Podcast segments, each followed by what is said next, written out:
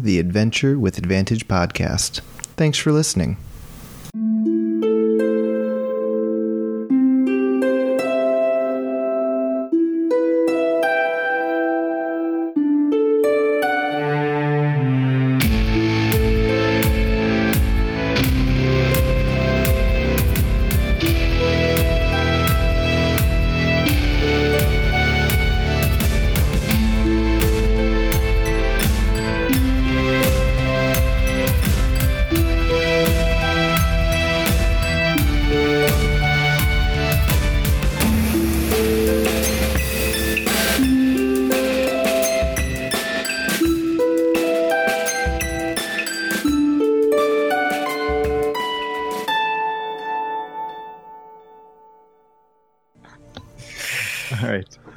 Get started with Yeah. episode 20. Um, I think the plan is probably about a nine o'clock. We're going to draw the winners for the dice, right? Uh, uh, giveaway automatically ends in 54 minutes, and then I'll Oh, okay. yank the first two winners. And depending on what dice they'd picked, I might pull some extras, and I'll cover the extra winners. So, Cool. so I think Okay. we're at like 80. Yeah, we have about 80 entrants, and some of which were coming back.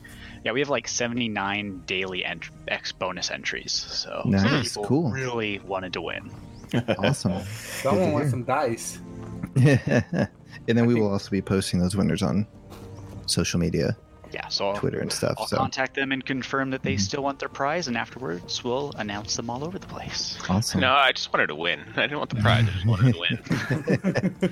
Well, I will let you know if you win. Like, it's about sending a message. nice. All right. Well, welcome back, everybody, to Adventure with Advantage, our 20th episode. Hey, So that's pretty exciting. Um, so I'll do real real quick recap. Uh, so previously, the party entered the long abandoned lair of the dragon Karadun, but not before coming face to face with the dragon's skeletal remains. Uh, they found a small passage behind the rock that Bella surmised was had been created by the kobolds who once served Karadun many years ago. They entered the passage and came across all sorts of obstacles, including a room filled with noxious gas a lake of magma where they fought a large magma snake, a room full of uh, geysers shooting scalding steam and occasional flame that they had to run through, and finally a small river of magma that black, blocked their path. Uh, at the end, they found Garagar bound and gagged in a cage. They immediately freed him, only to discover they had walked into kind of a trap, not necessarily intentional trap, uh, but a hunt. Uh, Nagar, one of the Dark Fangs, was having her hunters hunt Garagar, and whoever returned with his head would be honored, but now the party had become the prey as well. Uh, they were able to overcome the hunters through both skill and ingenuity and finally arrived at the cave entrance. entrance. There, Nagar claimed that they would die as she and her companions would destroy Redbrook. Injured and exhausted, the party attacked Nagar and her hunting party. As things began to look dire, Steel Scar was able to use his Ring of the Ram to literally turn her into paste, critting on three charges, dealing 108, I believe it was 108 damage. 104. 104. That is nuts. Uh, and so once she was dead, the party caught their breath, uh, and Elamir claimed the bone hunter Nagar's bow as his own. Um, so we will pick up pick up from there. Uh, so at this point, you see her body is basically just smashed against a rock, um, and suddenly, right as Elamir, you're sitting there looking over this new bow. Steel Scar, you're looking over her body. Her body burst into this green flame, what remains of her body, and just starts to burn up till there's nothing left there anymore. Can I And- touch um, Casimir's chest and give him six hit points? Yeah, you can do that. I do that. Okay. So he doesn't die on us. Casimir is currently Is- down. Is it a spell that's interacting with her body like this? uh, you don't know. You could roll a detect magic if you want. Uh, I don't have detect magic. Okay. So that's I have Um, Arcana. you. Um, I, I, You can- I'm asking because I want to know if I could use a counter spell on it. Gotcha. Um, you could attempt to if you want, or you could roll an Arcana check. I will make. I will let you make that choice. I'll roll the check. Okay. Uh, 15. Okay. Um, At this point, I think you probably walked up to see the because I think you were kind of far back. You've walked up at this point. Mhm. Um, so you can't tell if it's magic or not. Um, but based on the color of the flame, uh, it was the same color as her eye, same color as uh, what you saw on the other dark fangs when you guys encountered them in Andul. It was green, you Um, said? Yeah, it's like a sickly green. Hmm. Um, would you roll 15?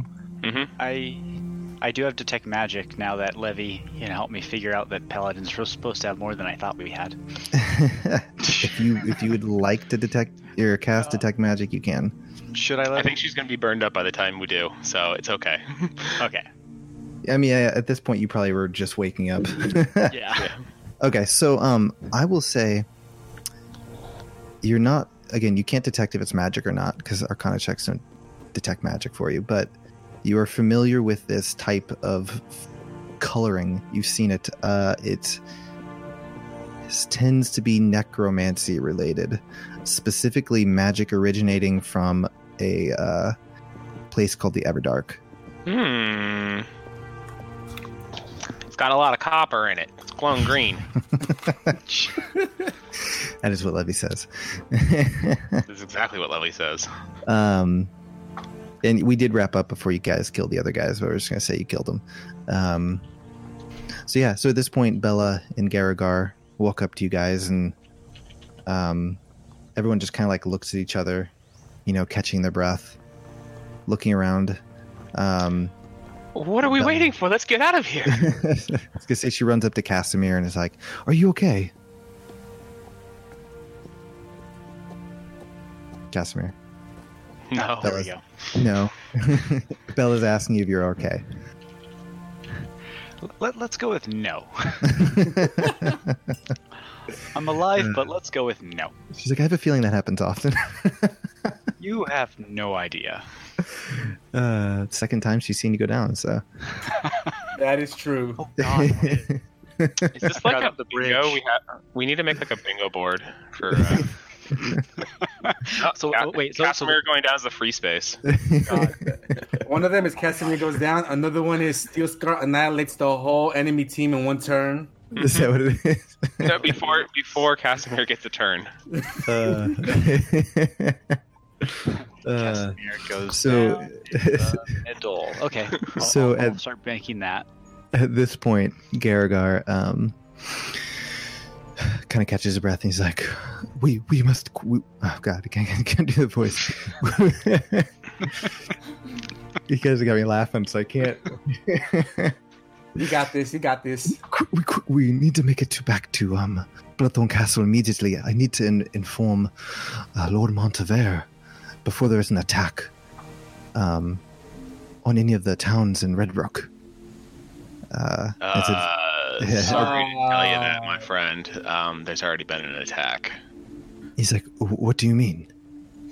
Um, well, Redbrook's kind of up in flames. What town was attacked? Which one was it? Uh, Andul. The one to the Andul. furthest one Yeah. to the west. Andul was Andul. basically wiped out. I guess I will. Uh, let me real quick switch the map Yeah, over switch- to uh, switch the map so I can actually see it because I can never remember. Our memories suck. I Yeah, know. so it's- came back it's from still- the dead again, so It's still in flame over there. Yeah, I mean it's only been a it's day. been a day, yeah, Did not you switch even the screen? 24 hours. Oh, I'm sorry. I switched mine. I forgot I have to drag the little thing over for you guys. There you Oh, go. I see it fine. What are you talking about, guys? Screw you guys. you should see now. Yeah, there you go. I'm like, I'm like, see, look at the map. It's on fire. there you go. Um, he's like, this is not this is not good at all. I fear there are more more towns will be attacked. We must we quickly we must make it back to the castle. Let's, He does look he looks quite disturbed by this um uh information that you're giving him and he looks a bit, you know, kind of like looks down and looks a bit guilty about it. Uh, it's not your fault. It's not your fault. It's it, it. You couldn't have done anything. You were stuck here. He's like, had I not let them capture me, I could have made it back in time. He says, now the blood of all those people is on my hands. But it really isn't. I mean, I could say I'm equally responsible because I failed to take down one of their one of them when we were challenged to a duel. So, who's to say I might be just as equally responsible as you are? And trust me, I feel really bad about it. He just kind of takes a deep breath. and He's like, "Well, it sounds like we could do a little better job than I'd say we get going as quickly as we can to get back to Bloodthorn Castle and talk to Lord Montever. But before we do, let's please stop at my um, camp. I'd like to gather a few things before we go. Ah, yeah, let's go. Um, Let's go. it was right on the outside, right before uh, we got in. Um, yeah, we so fought fire basically- Yeah, so basically, you guys are still in the the lair of the dragon. Um, the entrance is not far. You can still see like the daylight and stuff. So you guys begin making your way out of the out of the cave entrance um, and back northward. Um, uh, basically, you're in a ravine, and you have to travel up the ravine um, and kind of go up a pathway that leads above the ravine. Um, and you remember his camp was kind of looking over the ravine. Um, so you guys make your way that direction back to his camp. Your horses are there waiting for you. Um, they've not been stolen. uh, so you guys make your way back to his camp. Um, and he's just been very quiet the whole time. Uh, so you see him kind of go inside his tent and start. You hear kind of the sound of like things being shuffled around and moved about as he's collecting his things. Um, and he eventually comes back out with a satchel full of stuff, kind of like some papers, kind of like hanging out and stuff. Um, he's like, "All right, I'm ready to go. Uh, who who should I ride with?" Um, I tell Um, him he can ride behind me, just in case we get attacked. I'll, my body will at least be able to block him. Your body. I might as well accept this role as he's like, "All right, let this be." Uh, enough." yeah, it's probably a good call since uh, Alec that I have is a bit scrawny over here. stand behind Brum. All right, so you guys hop on your horses, um, and you make your way back toward Bloodthorn Castle. Um, it's to the north. Uh, if you guys remember, it took about like an hour or two to get there. You're guessing at this point it's about noonish after everything that's happened. Um, you set out pretty early from the castle to get to the Stonefire Flats. Um, so you travel northward up the Stonefire Flats, past Natal, um, and through Kalan, and then uh, back to the familiar site of Bloodthorn Castle. Um, again, is about an hour's trip to get there. Uh, so, by the way, if you guys want to, that this can be considered a short rest riding back, since all you it's like a Oh, You know, I can I can play songs on the way back for Song of Rest. there you go while you're r- riding along. Yeah, I, I'm imagining I'm riding my I'm riding my horse side saddle the whole time, so I can kind of like ride side saddle and just like drum my way along. Nice. Okay. Sounds good. So you guys, the soothing, relaxing sounds of Levy's music playing. Um, so you guys can heal up if you want to take a short rest, and then whatever he gives you, I think it's still a D8 at this point, or whatever it is, D6. I don't know. D8, I think. Okay. AF healing, is that what it is? Song Yeah. of Rest. One D six. One D six. One D6. 26. Thank you. I need to get myself a lute. All this drums is. uh is, Oh, is, you uh, still playing on the drum? Oh yeah, I, I have I have bongos. That's all I have. Like I have bongos and I have a flute and I have a horn. oh god. So it's not. It's. I, I wouldn't imagine drums are super relaxing, to be honest. yeah, there you go. You've never been high enough. Does Elamir say this? Yeah. Got some elven salves. You said a D8, Is that right? why you got into portals, my friend? Your grow areas? Portals were there before I learned them. Uh, it's a D6 uh, Steel Scar. All right. His bardic inspiration's a D8. It is. For now. There you go. I'll heal that Yeah, and. I'll expend two hit die to heal up some. I had to expend four. what was that? four HP. Yeah, I no, I should probably expend more, shouldn't I? I'm All going right. through these things fast, so that's the whole problem. Actually, can I cast? Uh, no, never mind. You were gonna cast that ten minute healing spell. Yeah, not worth it. Not okay, worth that's it. fine. That's fine. It's really expensive for a two level two slot. Okay. All right, so you guys approach the castle. You see the familiar sight. You see the the banners blowing in the wind. You can still see Natal, or I'm sorry, Undul, smoke rising. Um, like we just said, it's not even been 24 hours since that attack. Um, it- definitely, the for- the castle looks a lot more fortified. You're seeing, you know, a lot more guards around. Um, as you enter in the gates, and you're now in the bailey of the I have a castle. question real quick. Yes. Before before we get in, can I turn to Garrigar and ask him, "Hey, Garrigar, what uh, what's to be done with Andul? Like, do you know do you know what, the, any like kind of contingency plan? I- Is, it going to be rebuilt? Uh, he's like, um, I that that seems like a decision for uh, Lord and Lady Montevere. Um, I'm really not sure what their plans are. I think right now the plan would be just to try and get through whatever's happening, as I'm not exactly sure uh, what his plans are right now. And then Bella kind of speaks in, or step or steps in, is like, um, yes, I'm sure Father has a plan at this point. Uh, there are many homes in Andul, and if we can reclaim it, I'm sure we will re- we will be rebuilding it. Um, but for right now, we just need to get through this series of events, and hopefully, we come out okay from this. Um. So, uh, so anything else? No. I just wanted to see what he was thinking. uh, he he looks kind of out of it, just distracted. Um, you've not been around him too long, but he just seems kind of distracted, um, kind of staring off. Um, so you guys eventually reach the keep, um, which is where you guys slept. It's where the family lives. Uh, and as you guys get inside, um, you you know pull the horses into the stable. Um, you guys start to make your way inside, um, and as soon as you approach Garrigar, um, turns to Bella and is like, uh, "Lady Bella, we I, I must speak with your father immediately, please. Uh, it is very important that we speak with him now." And she's like, "Of course."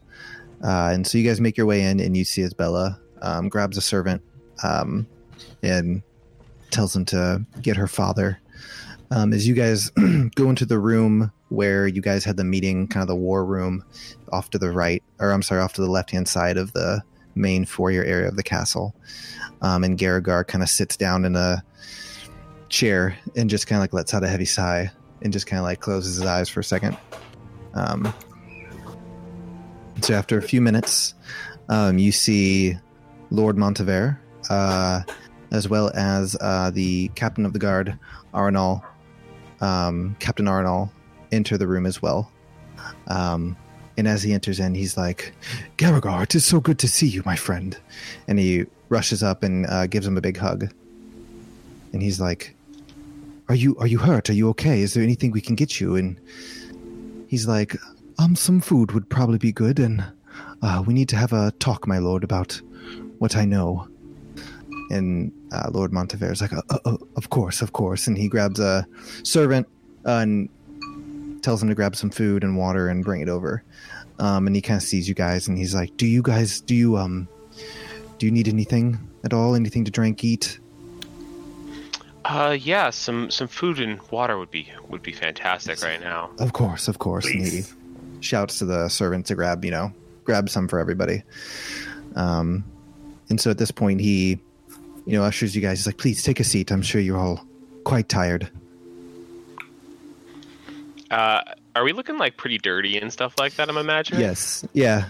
As you guys got into the light, you could see that you were pretty sooty and just like you can see just like kind of ash on you guys' faces, and your clothes are kind of burnt and kind of So, uh, spots. uh, I'm definitely gonna cast prestidigitation on myself to clean myself up a bit. If All right. anyone else wants it, I could maybe do it to ask, but you know, Yeah, not if you're not asking. Levy if he can uh, remove some of this from me before I turn you up their seats. I give him some Tired magic as I finger am. wiggle, finger wiggles, and just like dirt just flies there off. you go. Yeah. So you just Ah. watch. Steel Scar just takes a C. You know, He just takes a seat. Um, I, I apologize. I clean there Steel Scar without him asking because I don't want to smell it. you hear er, er, er, clean. exactly. Elamir, you want to get cleaned or no? I mean, sure. If you give me a look, I can I can do it off of a look too. If you just give me a look. Yeah, I look dirty. All right. Oh, give me, Yeah. give me, whoa, you're giving me some dirty looks. Okay. okay. We're going that way, right? All right. Uh, Yeah, I cleaned Elamir up too. okay. All right. So you guys man. are all cleaned up.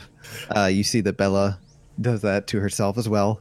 Cleaned herself up and cleans Garagar up as well. Um, so at this point, the servants eventually bring in the food and drink. Uh, you guys just see it looks like a tankard of ale, or a you know big tankard with some cups for you guys to drink, as well as some water and some food. Um, so you guys are able to eat. Uh, so eventually, Garagar grabs a drink, takes a big drink of water. He's like, "Oh, "All right, my lord. Um, first, I just want to say, I am sorry for not being here. If I had not been captured, I think I may have been able to prevent the attack on Ondul. Uh, so I apologize for that. And Lord Montever's like, "No, my friend, it is it is fine. Do not worry about it." Um, it's like I'm sure you were in over your head. If you could have been here, you would have. He's like, well, so let me tell you what happened, and then we can um, we can try and um, go on from there. So basically, I was uh, studying in my normal spot uh, near the fi- the stone fire flats when I was uh, ambushed by a group of gnolls, uh, and I was captured by them. They caught me by surprise. Uh, but the, in- ig- uh, the ignorant beasts assumed I could not speak or understand them, uh, but I am fluent in Gnoll, so I understood every word that they said. Um, I was brought before a group of Gnolls called the Darkfangs. They're the leaders of the United Gnoll clans here in the Carlian Lowlands. You see, the Darkfangs were a litter of Gnolls who rose to prominence in their clans and soon came to lead it. This over here so looks like I'm looking at the camera. Um, said they then, through blood and might, united the scattered Gnoll clans of the Carlian Lowlands. Though it seems like they are now being fueled by some dark blighted magic. But anyways, Drokar wished for me to simply be dead. But Nagar refused, claiming that such a prize as myself would be wasteful, so she decided to use me in one of her hunts as her prey. And so when they ordered me away, before I was out of earshot, I heard Degnai, the leader of the Darkfangs, uh, claim that his research into the Ashue, soul magic, was almost complete. And as for his plans regarding soul magic, I do not know, but I fear what their plans may be. Um, as you know, soul magic is quite dark magic, and I do not know what his plans are, and I feel I need to do some research into soul magic as well as why they may be seeking revenge on Redbrook. Would you need any help, Garrigar? He's like, uh, you seem capable in the arcane arts, so yes, any help would be greatly appreciated. And Bella speaks up and is like, I would, I can help as well. Um, and then, so then, uh, Lord Montever is like, this is an interesting turn of events. Garrigar. He's like, Can you tell me more about these dark fangs? I do not. I've heard the name. I do not know who they are. Um, and Garagar's like, Yes, of course, my lord. Um, give me one second to pull up my notes. Hmm. He said, like I said, the uh, the, the Dark Fangs were a litter of gnolls uh, here in the Colleen Lowlands, and they were able to rise to prominence, eventually taking over their own clan and uniting the rest of the Gnoll clans here. They are led by their leader, Degnai the Bone Lord. He is a powerful necromancer. Um, and through his dark magics, has been able to bend the will of any who oppose him. Um, and I fear what his plans may be. Ah, another one of them is Ragdulu, the Taskmaster. Ragdulu is the driving force behind the forces of the Gnolls. He ensures order is kept and their goals are achieved. He is the second in command of the Dark Fangs.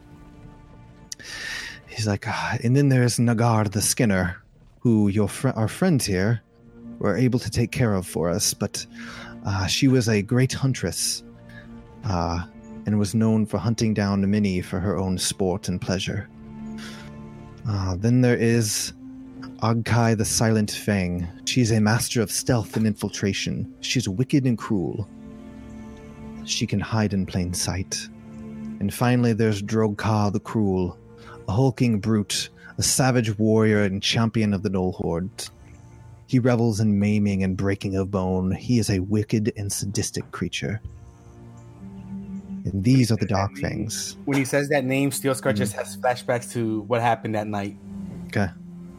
Flashbacks of the Of the ass fight. beating he Yep. got. All right. And um and then Gargar speaks up and it's like up to this point I have been um following their progress and from what information I've been able to gather, it's mainly be through their strength, but something has happened recently that has given them some sort of greater power. This sickly, blighted magic that they seem to be infused with. It seems to have given them boldness to carry out this attack on Redbrook. And again, I do not know why they are attacking Redbrook. That is what I hope to hope to solve after we meet here. Um, and so Lord Montevere speaks up and is like, "This is this seems quite troubling to me. At first, I thought we might just be dealing with a random attack. This seems like a coordinated effort by what seems like very powerful enemies." He just kind of thinks for a moment. Uh, he's like, "Oh no, I think we have some We might need to change some of our plans here.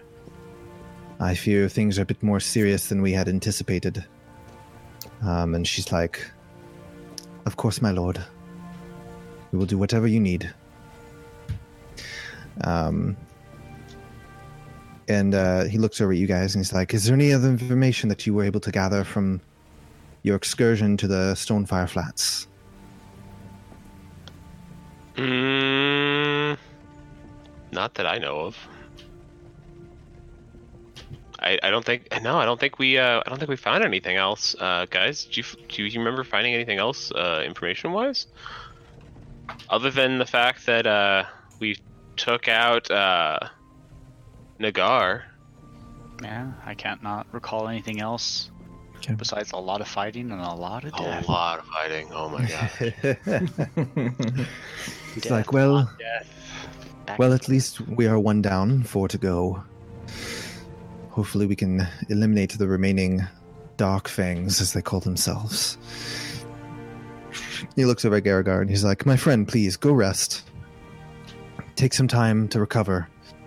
Uh, we can handle things here. And he's like, No, no, my lord. I, I need to research immediately. I will be making my way to the the library here uh, to begin my research immediately. Um, and he gets up. You see him get up, kind uh, let me follow take a breath. Uh, as you get up, uh, Lord Montevere looks. He's like, "Ah, could you please stay here? I wish to speak with you." absolutely sure Okay. Um, at this point, uh, Bella kind of gets up and helps Garrigar walk. Walk in. They make their way upstairs um, and out of the room. Um, and so Lord Montevere uh, turns toward you guys. Um, just takes a deep breath and he's like, I want to thank you for your assistance. You know, you've just so happened to be in the right place at the right time, it seems, and you've ensured that my daughter returned to me safely, as well as Garrigar, my wizard and her mentor.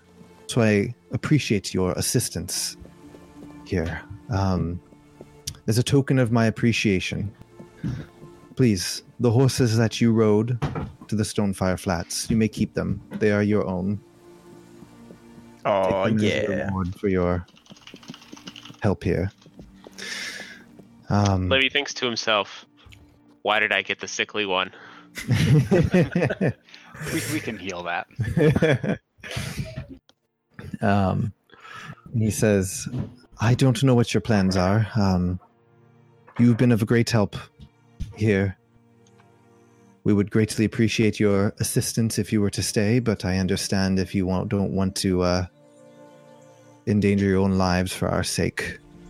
If you do wish to stay, um, know that you will be fed and you can have shelter here. And if you are willing to provide any assistance in our defense of Redbrook, we would greatly appreciate it.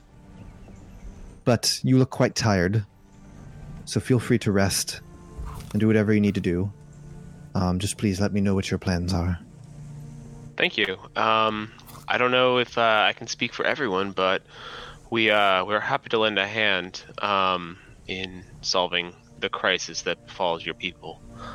Uh, I would like to at least stay and see if we can see this through to the end. Hopefully, maybe we can all get a good story out of this at the end of this all. Yeah, I, I speak up and state that I'm not comfortable leaving without ensuring their continued existence. I can't stand by and allow them to face extinction. Okay.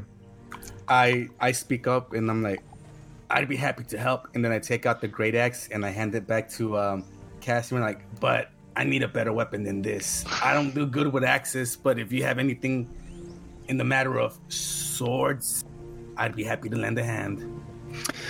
He says, "Of course, of course." Um, and he looks over at Captain Arnold. He's like, "Arnold, please um, ensure our friend here is um, well equipped and has whatever weapon he needs." Uh, and she kind of glances over at you, Steel Scar. Uh, kind of gives you a dirty look and looks back to Lord Montevere and is like, "Of course, my lord." She stands there. Um, She gives me a dirty look. Yes. Uh, and Lord Montevere looks at you guys. He's like, Well, please, you can uh, rest in the rooms that you have if you'd like to wander around, do whatever you need to do. Um, usually we have dinner as a family, but based on current circumstances, my son Leon and Natal and my other son Philip and Rodin, I don't see that happening anytime soon. Uh, so there will be dinner, food on the table around sunset. Can't promise uh, many people will be there at the same time, but feel free to uh, eat your fill at that time. And he kind of gets up, uh, quickly bows to each you. He's like, "No, if you excuse me, I have much to attend to." And um, him and uh, Captain Arnold make their way out of the room. All right. Cool. Well, I'm gonna go find Garagar. Okay. I'm gonna go with him. You say anything to the rest of the party, or just leave? No, I'm just gonna leave without. No, I'm gonna, yeah, I'm gonna let him know. Uh, guys, I'm gonna go find Garagar and help him out with his research. I feel like whatever he's working on might be uh, the key to figuring this whole thing out. Okay. I don't think the captain liked me, gave him giving me dirty looks. All I, I mean, for it. maybe maybe they were looking you up. Maybe they thought you were attractive. And then you spoke. Then you spoke. I'm sorry. Uh, I'm gonna regret that next time I'm about to die and he doesn't help me. uh, I'll so yeah, remember that, Casimir. Yeah. there you go. Steel this Skull, time, remember guys- that. You guys I have some won't. time to um, pursue whatever uh, things that you may want to follow up on, gather supplies, whatever you'd like to do. Stay together, split up. It's up to you guys. Um, just let me know. So it sounds like Levy wants to make his way up to the library where Garagar and Bella are. Um, what is everyone else wanting to do? I'm gonna look for the captain because I want my sword Okay. or a sword. Okay. I'm gonna see what equipment from that massive list I can accumulate. Okay. And I'm also adding like enchanted horseshoes to that list of things I'm just keeping an eye out. Okay.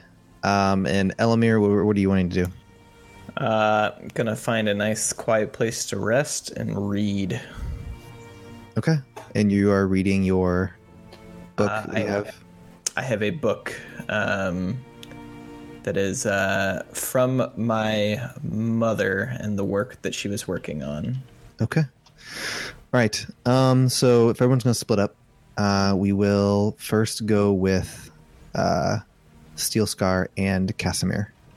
Um, so Casimir, sorry, you said you were wanting to gather some stuff. Yes, I will uh, grab Okay. that list. Okay. Um, so you you you kind of ask around to see where you could buy stuff, uh, and the kind of what you get from people is that in the middle of what's going on, it's going to kind of be tough to acquire many of those items that you had. Although uh, regarding like weapons and stuff, uh, your best bet is to go to the um, armory in the Bailey. Okay. Which Does the is armory where- have armor? Weapons and armor. I Well, head to arm- the armory. Well, an armory is where they store both weapons. Yes. So, Yes. Not the armorer, but the armory. Yes, the armory. Yes. Okay, so uh, then Steel Scar, you'll be going to the armory as well, right? Yes, I'll go. Me and I guess me and Casimir are heading there together. Okay. All right, so you guys make your way. So at this point, Elamir is just finding a corner, maybe staying in the room since everyone left, reading his book. Levy's going upstairs um, to the library, and then Steel Scar and Casimir are making their way to the armory. Okay, so Steel Scar and Casimir, uh, you guys make your way outside. Um, let me find it. Uh, so yeah, you guys make your way outside. Uh, you know where the armory is. Uh, you've been directed that point that it's over where kind of the guards train and stuff. Uh, so, and you've passed by that. It's in the Bailey. It's kind of off to your side as you've walked in. So you've passed it like a few times at this point. Um, so as you walk outside, you know the sun's high. It's probably about little a little bit afternoon at this point. Um, so you guys ahead, uh, you hear the sounds of shouting, the twang of arrows being released, and the thunk of wooden weapons colliding. As you get closer, you can see a row of hay bales with targets painted on them as a few guards practice their archery. Uh, you also see wooden dummies as guards practice their swordplay against them. Uh, in the center of the area, you see a ring with a rope and wooden stakes making this ring. Uh, inside, you see two guards currently sparring with their weapons. Um, on the wall of the castle, you see a doorway.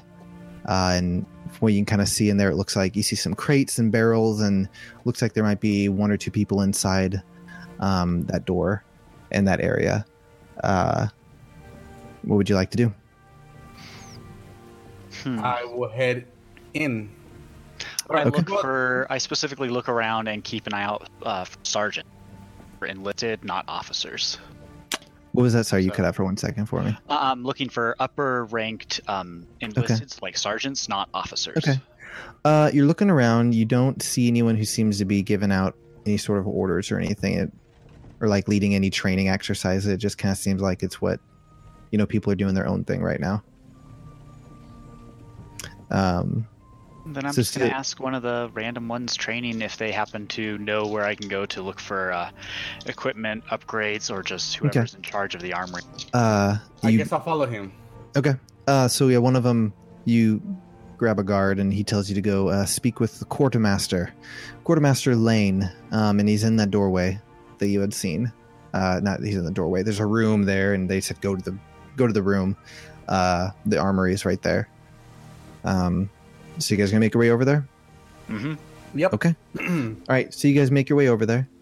Um, and as you kind of step inside again, you see lots of crates. You see barrels. Uh, you also see some weapons sitting on we- weapon racks. You see kind of like some barrels of arrows. You see kind of like some javelins and barrows barrels. Um, additionally, you see like you know some shields with the um, Redbrook symbol on it. Um, and you see uh, kind of as you're walking in, you see a guy kind of walk out. He's carrying a sword with him, uh, and you see ahead of you an older man. He's got black beard and hair. Uh, it seems like there's some graying in his beard and his hair. Um, and as you guys enter, he's like, "Good afternoon. How may I help you?" Good afternoon. We're seeking on. We're seeking a variety of goods, weapons, and armor. We're not sure what you have, what you can spare, we can pay you for, but we'd like to be more well equipped to continue fighting. says, "Of course. Um, well, can't really help you in the way of supplies, but when it comes to weapons and armor, we have plenty of that. What are you looking for? And um, may I just ask quickly, uh, who are you, and are you here on behalf of somebody?" Uh, my name is Casimir. This is Steel Scar. Um, we were in. Crap, uh, name of village. We helped fight the gnolls in Andul, as well as seeking out I forgot the wizard's name that we rescued from Uh, Stonefire Flats. We we rescued Garrett from Stonefire Flats. So says, ah, I've heard about you. Andul was a seemed like a terrible, terrible incident, but sounds like you were there to help out in a time of need. I appreciate that. Thank you.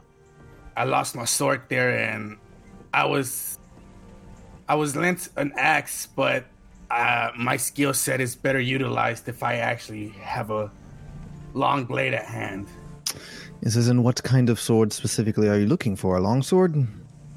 Uh, something heavy that de- that hits hard. So a I- really the hard sword? I, I step forward and um, elaborate, but just explain, uh, describing the sword that he lost. So more of like a great sword or a broadsword, but um, with the Asian curve. Okay. Okay. Um, so, yeah, so basically you explain to him that, um, you know, it has some, because your sword was, it wasn't just a regular sword, it was made in No. Soon. Um, Yeah. So it has kind of that influence from that culture there. Uh, so he's like, well, I don't have anything of that design, but um, I have a pretty basic great sword if that's what you're looking for. Well, I mean, something is always better than nothing. May I see it? And says, "Of course." And he uh, kind of you see him kind of walk behind, uh, kind of go through a few like picks up a few swords, kind of like weighs it in his hand, sets it back, and he eventually finds it. Ah, here we go. And he brings it over to you and he hands you a great sword. Just a regular great sword, right? Yes. I I pick it up and um feel it. Would you say that the weight of this kind of reminds me of the of the of the sword I had? Um, you can definitely tell that the category of sword that it is is of the same category as your sword, right. um, but it is not. It is not your sword. no, of course, but it, like I- yeah it- different it- design um, it's not gonna it's not going to impede your ability to fight with it if that what you're, is what you're asking yeah, no, I, I just takes a little bit a little getting used to All right, like, um, all right. Um, and he's like is there anything else that you need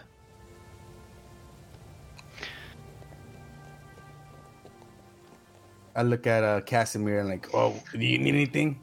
Um, so I first apologize, and then I pull out one of my uh, pieces of parchment from my uh, pouch and say, "Yes, and sorry in advance, but I have a list of goods I've been looking to stock up on as we run into a variety of scenarios. Um, so I have a basic shopping list, which is basic goods. So yeah let me uh, are let me find your list here. I'm uh so yeah again the only things he's gonna have for you are weapons and Okay. depending on the type of armor that you're gonna want armor um, so i found it um okay. so So yeah that'll be the so- items to try to find for sale. Okay, so yeah, he's got he's got javelins um, for you.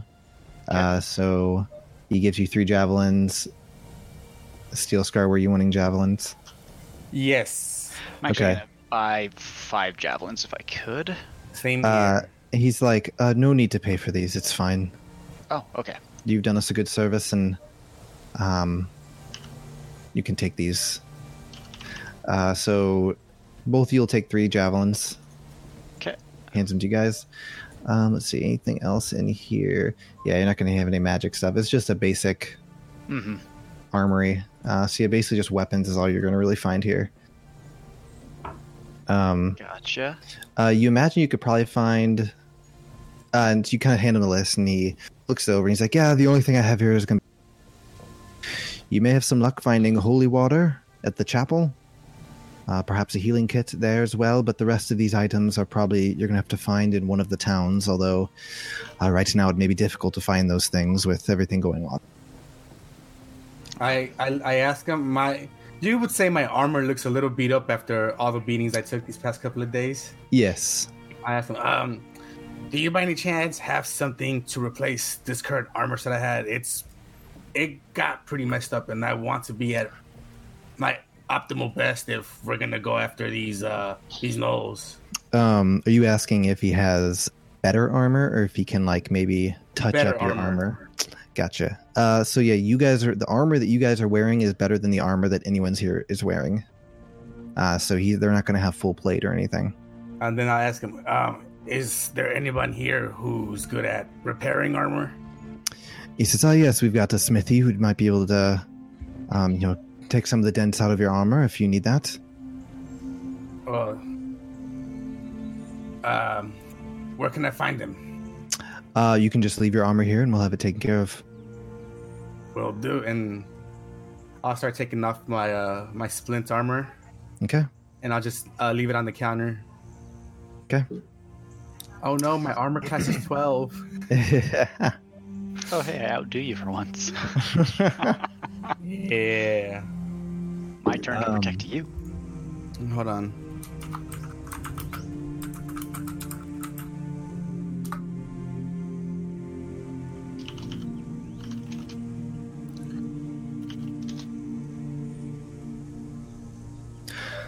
So as you guys are standing there, um, you hear a voice from behind you, familiar voice. Uh, they say, "Ah, so I see that you found your weapon." And you turn around, you see Captain Arnall standing in the doorway. I sure did. It feels a lot better than holding an axe. I'll tell you that.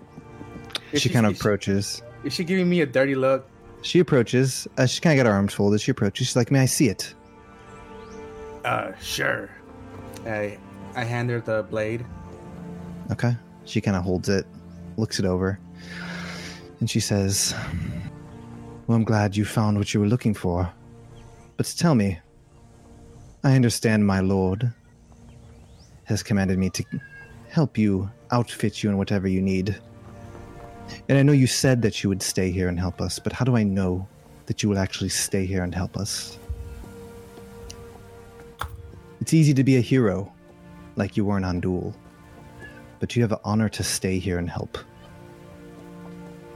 Look, Captain. If I'm staying here to help, it's because it's the right thing to do. I've served with the military prior, and you know, one thing I can tell you is that for folks in the military, our word our word holds value, especially if we uh if we commit to something. We could have easily never have decided to go out and rescue Garagar or anyone else for that matter. We could have easily just fled the town when it was being attacked. But you know what? We decided to stay. When we know the name Prokar, right? Drokar, Drokar, yeah. When Yeah, you know when Drokar issued the challenge, you know, I saw nobody else stepping up to take it, especially with with hostages being held. I could have declined. I could have. I could have never said anything. But you know what? I took the offer because people's people's lives were at stake. And if you can relate to any of that, especially you being the captain, I'm pretty sure you would have done the exact same things I've done if you were in my position. If you if you as the captain truly care about the people around here. and she looks at you and says, Of course, I would die for these people. That is my job, and that And is so when, who I that, am. And as soon as she's done with that, I'm like, see, you have a commitment to them. I don't. But I decided to stay and I decided to defend them. So you tell me this why are you trying to pass judgment on me with all these questions when I'm here defending people that realistically I should not care about, yet I'm doing it for them? She said, Like I said, it's easy to play the hero. But here you are. The heroics are done. And my question to you is Are you going to stay? Do you know who fought with honor? The guards who died in Andul. Their bodies lie rotting in the sun, their flesh consumed by those infernal creatures. And so, my question to you is Will you honor their sacrifice? I understand you fought Drokar, and that did not that should not be minimized, but my men died defending those people in Andul. They died fighting next to you. And I ask you now, are you going to honor their their sacrifice? Some of them had children, families. Who will defend them? Will you stay and honor their sacrifice? Steelscar takes a moment, thinks about it, and he's like, "You can count on you can count on my help if that's what you're asking. I know, and I saw the ones who died. I was there at the battlefield with them, so I know how hard it is to to watch people die.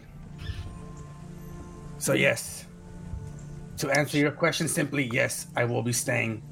for the remainder of this endeavor that involves the Dark Flames in order to bring justice to your fallen soldiers. She like looks you over, says, "Fine, prove it to me. Meet me in the ring. Oh shit! All right. I find the best way to find if somebody is actually telling the truth is through combat. Is the best way to learn about your enemy or ally. So, let's go and meet in the ring. Lead the way. All right. So you Oh, guys shit. head to the ring, and you are not wearing your armor. So I'm your not armor wearing my class. armor. my armor class is twelve, and then I'm also not at full health. Yeah, I, uh, well, uh, what- how low? Never mind. I'm gonna. Just, You're not. You're not there because you're talking to the guard to the shop. Oh, I'm sure. I'm sure he heard the Yeah, well, conversation. I was done getting the javelins. There's not like I. Yeah, I'm sure he heard the conversation. Um, I look at uh Casimir like What, uh, 42? Just watch. All right. Just, just Yeah, I and watch. quickly uh, cast uh, Cure Wounds on you, so I'm gonna give you plus four. How much? Two two d8 plus four. So one sec. Uh, so. 14 so there's 14 for you nice. hey, I'm a, I'm a lot better. He's got me spells. And, yeah I'm gonna see- thank you levy oh my gosh i'm an yeah. What did we? What did we figure out? You thought you only had the spells that were when part of your first- when you subclass? first added me to the game and I first made my character sheet, it hadn't because you imported it, so initially it wasn't linked and didn't have access to the spell list. Uh, So I had just the very base base list. So I had like six spells total that were just always prepared. I didn't know I was supposed to have so many more. So Levy helped me fix that last week, and I realized that I Nice. Glorious list of magic available. yeah, especially if you got a high Zero charisma. spells prepared. Yeah, if you got a lot of high charisma, which you do, you should have quite a decent amount of spells available. Um, yeah, right before the fight, I'd like to cast Shield of Faith on him. Just Actually, no. I am going to cast well, both Do I Shield of Faith and Protection see- from do I see this on him? Do I see him doing this? yes, he's walking over and touching you. Uh, as soon it's as a- he, as soon It's as an he walks unfair over, fight otherwise. No, as soon as he starts doing that, I'm like, uh, Casimir, please don't. This is a challenge, a duel between two people, and you doing this is only interfering in what we would consider an honorable battle. Buff her too. Metagame. Sure, I can buff her Equal too. ground. All right, so you I find you doubt- see I her. doubt she would have objected to me buffing you before fighting the bridge. No, but I would object to it. You see her over there. So she does have. She is carrying uh, wooden weapons, steel scars. So she has set her actual weapons down. Obviously, this isn't going to be a violent, bloody fight, but Of course. So uh, you see her; she's carrying two. She has two like these wooden swords in her hand, uh, and she's kind of like you know stretching and practicing and preparing herself, uh, waiting for you to enter the ring. Um, and so you see a um, best you can find from wooden sword standpoint is a long sword. I will take. I will grab it. Okay, Long sword. I need to look that up then. it's a one d10 if you're using two hands. okay, one d10. Perfect. Okay, all right. Well then, if you're ready, let's roll initiative. Shit. Okay. I'll get the music on. Is it like the new Doom Eternal music? I do not know what that music is. Yeah. Just heavy metal. Lots of heavy metal. I I rolled an eleven total. Okay. Whoa. That's weird. The mouse just pulled Chrome over. Uh, let me see. I need to look at her stats real quick. Yeah, she didn't roll that great. Uh, okay, you're first. Awesome. I'm gonna start off hard. As a bonus action, I will use my fighting spirit. All right. Oh. Go for it. So you you get the ring. By the way, the ring's probably about I don't know. It's not that large, like maybe fifteen by fifteen or something. It's it's a, a circle, All right. so you know not square, but it, you got there's a decent amount of room, but not a ton. I will get up in her Around. face, and I'm gonna. Okay. I'm gonna. I'm gonna swing twice. Okay, Great weapon master on both attacks. So that's one and that's two. So I rolled a total 19 and 18. uh, both are hits. Awesome. And both are. Oh shit! How do I do great weapon? Oh, plus 10. I I haven't done that in a while.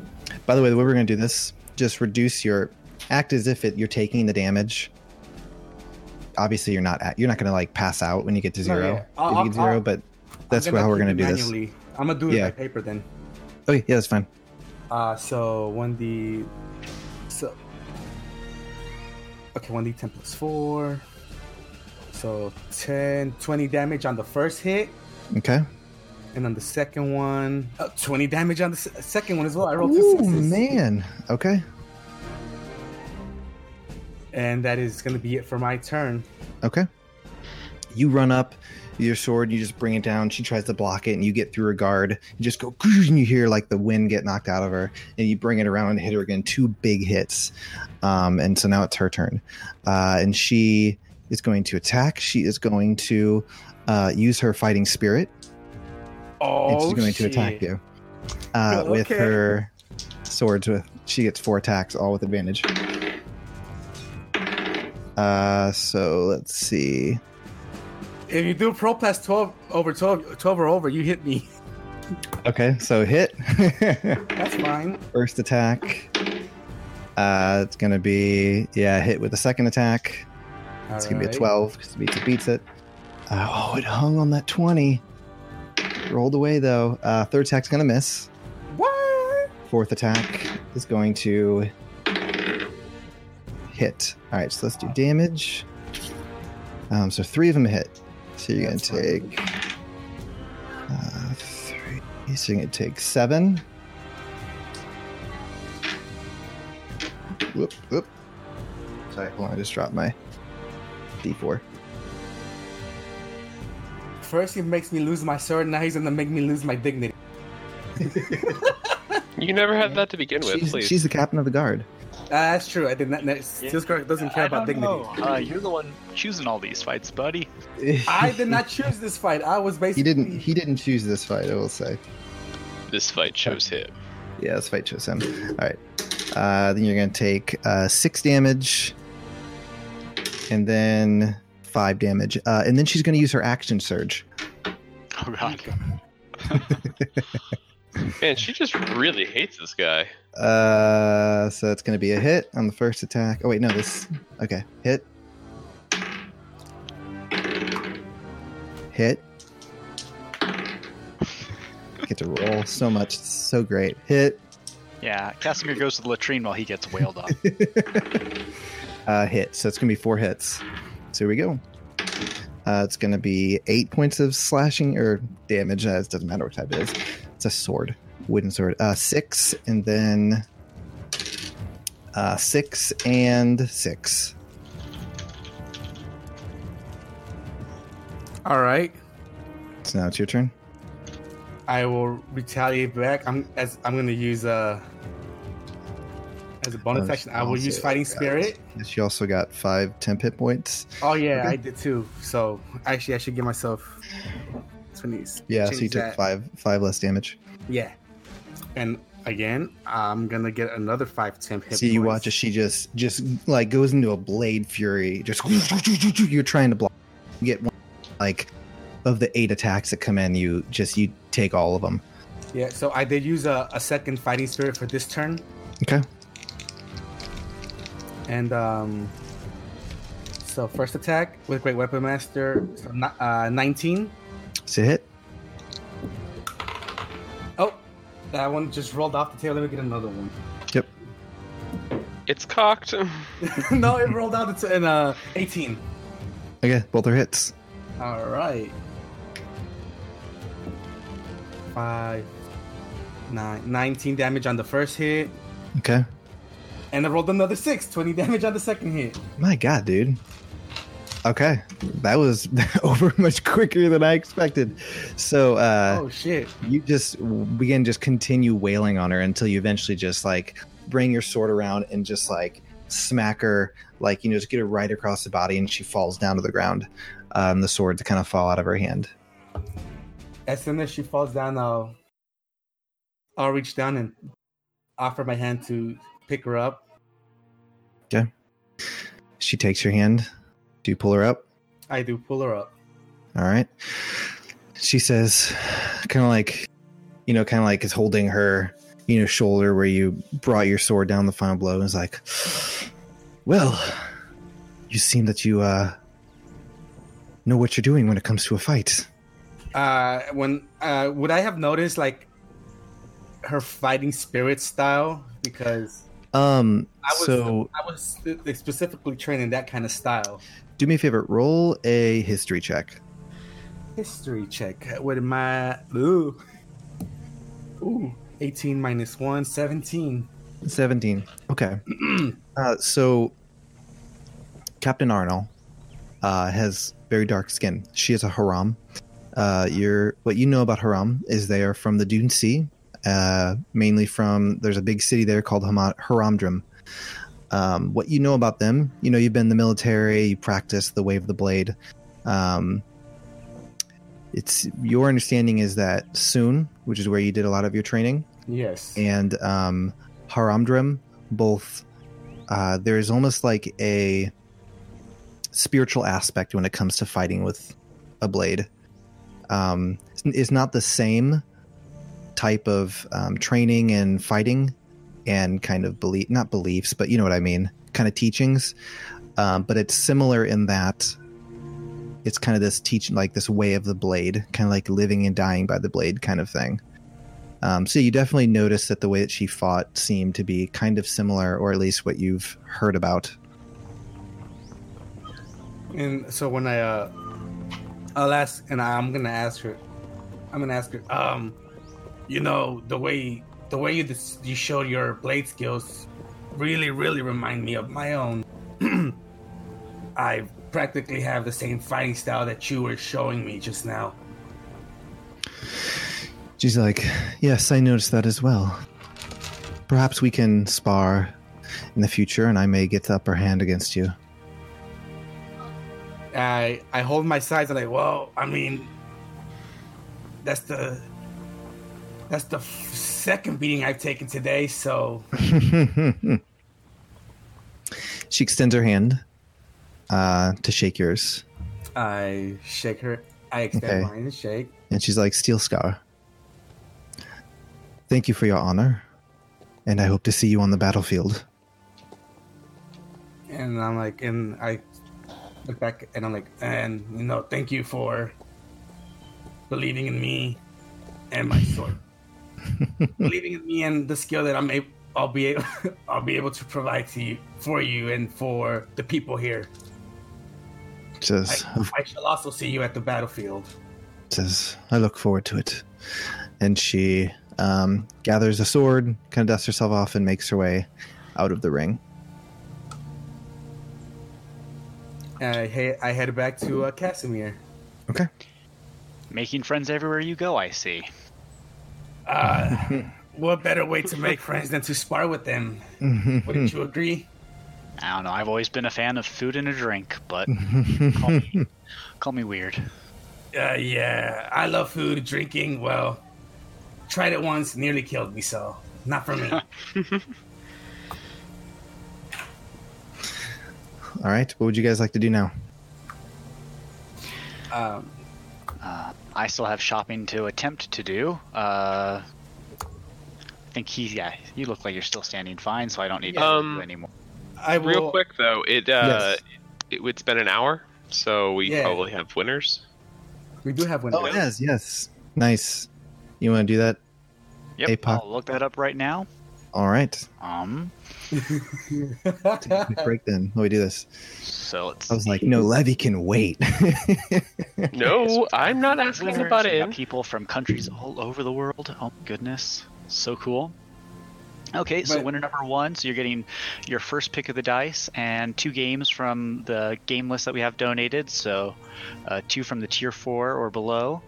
Um, Lucas, uh, Lucas Quaz, Kwasniak. Wow, I'm sorry, I'm terrible at pronouncing things. So Lucas Kwasniak will be contacting you. So that Luke guy.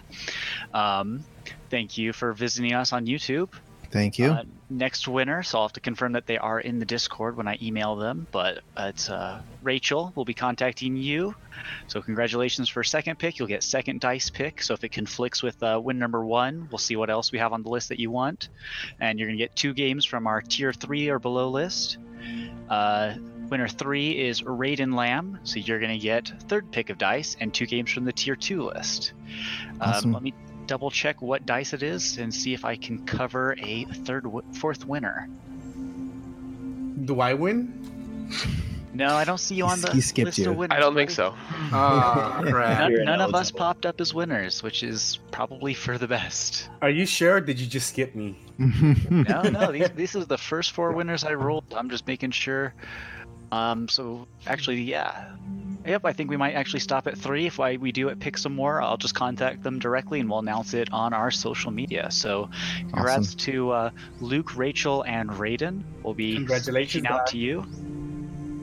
cool. And yeah, Enjoy thank you all for participating. It was great having everyone along, and we'll be running more giveaways in the future. Yep. Awesome. Yes. Thanks, guys.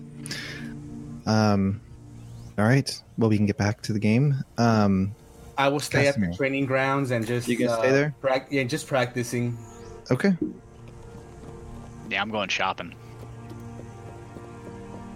Um, Uh, that basic list. where do you want to go? uh, Did you want to go to the? Uh, he had said that there was some. You could probably get some stuff at the chapel if you wanted to. Um, I'd probably stop at the chapel, see if I could get a healer's kit and some holy water. I doubt they'd have anything else. They might have whipple Okay. shade oil, but everything else. Oh, they might have a bell. Everything else Okay. is just general goods from like a standard market. or Okay, a, so uh, Steel Scar, soccer. you're staying at the training grounds. Yeah, I'm gonna stay just um. They Okay. got like practice dummies and like people Yeah. sparring each other, right?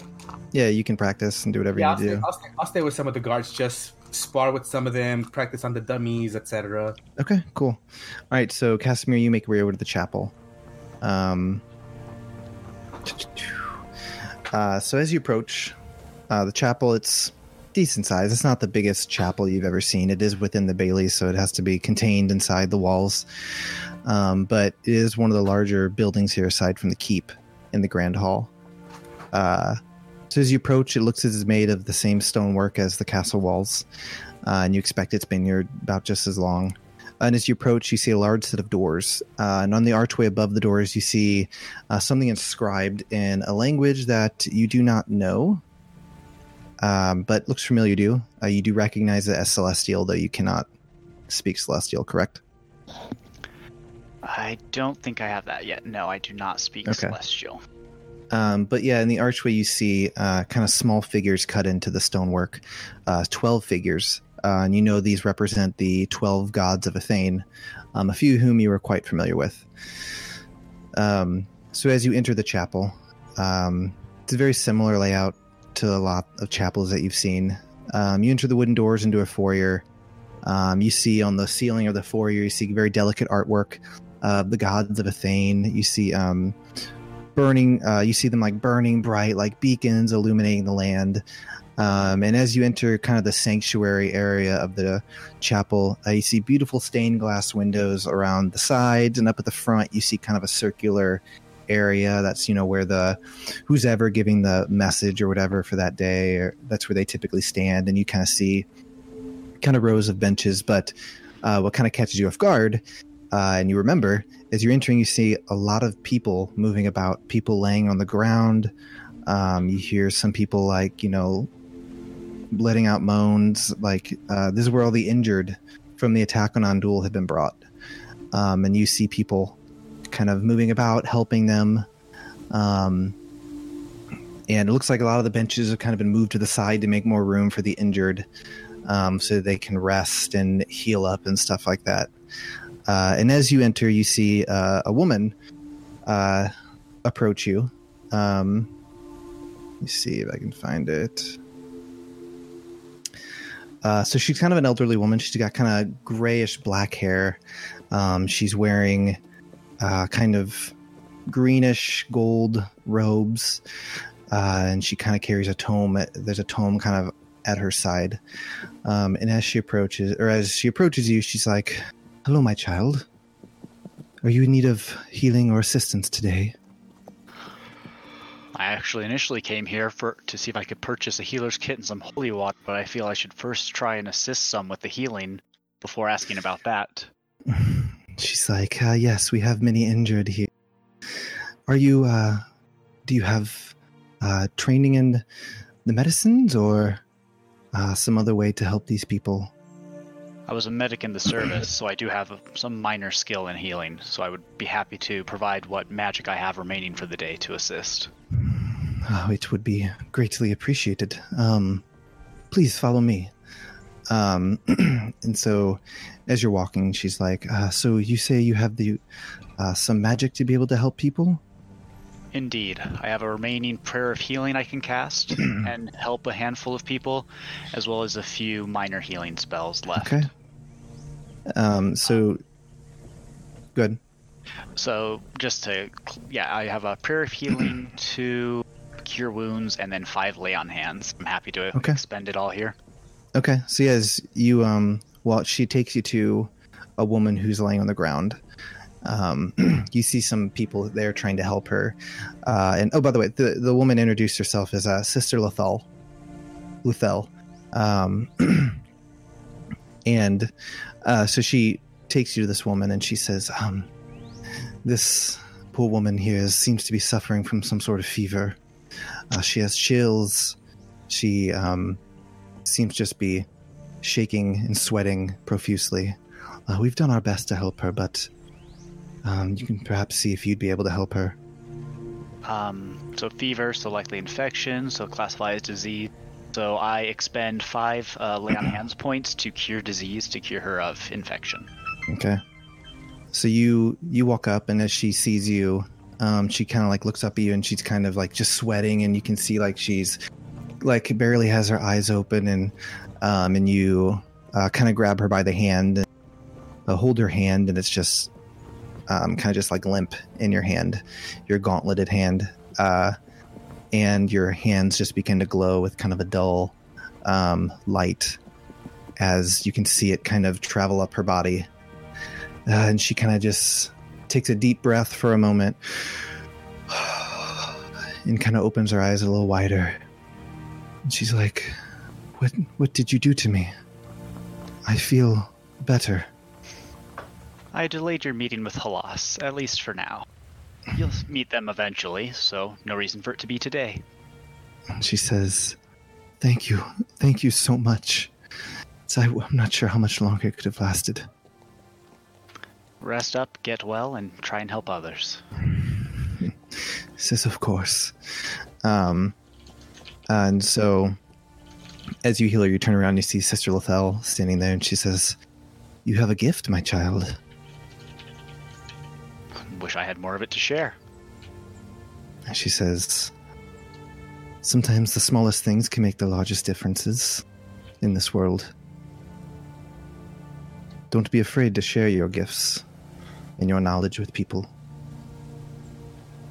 She says, "Go ahead." Oh, then I just tell her, well, I have more magic left. Let's get to it. Okay.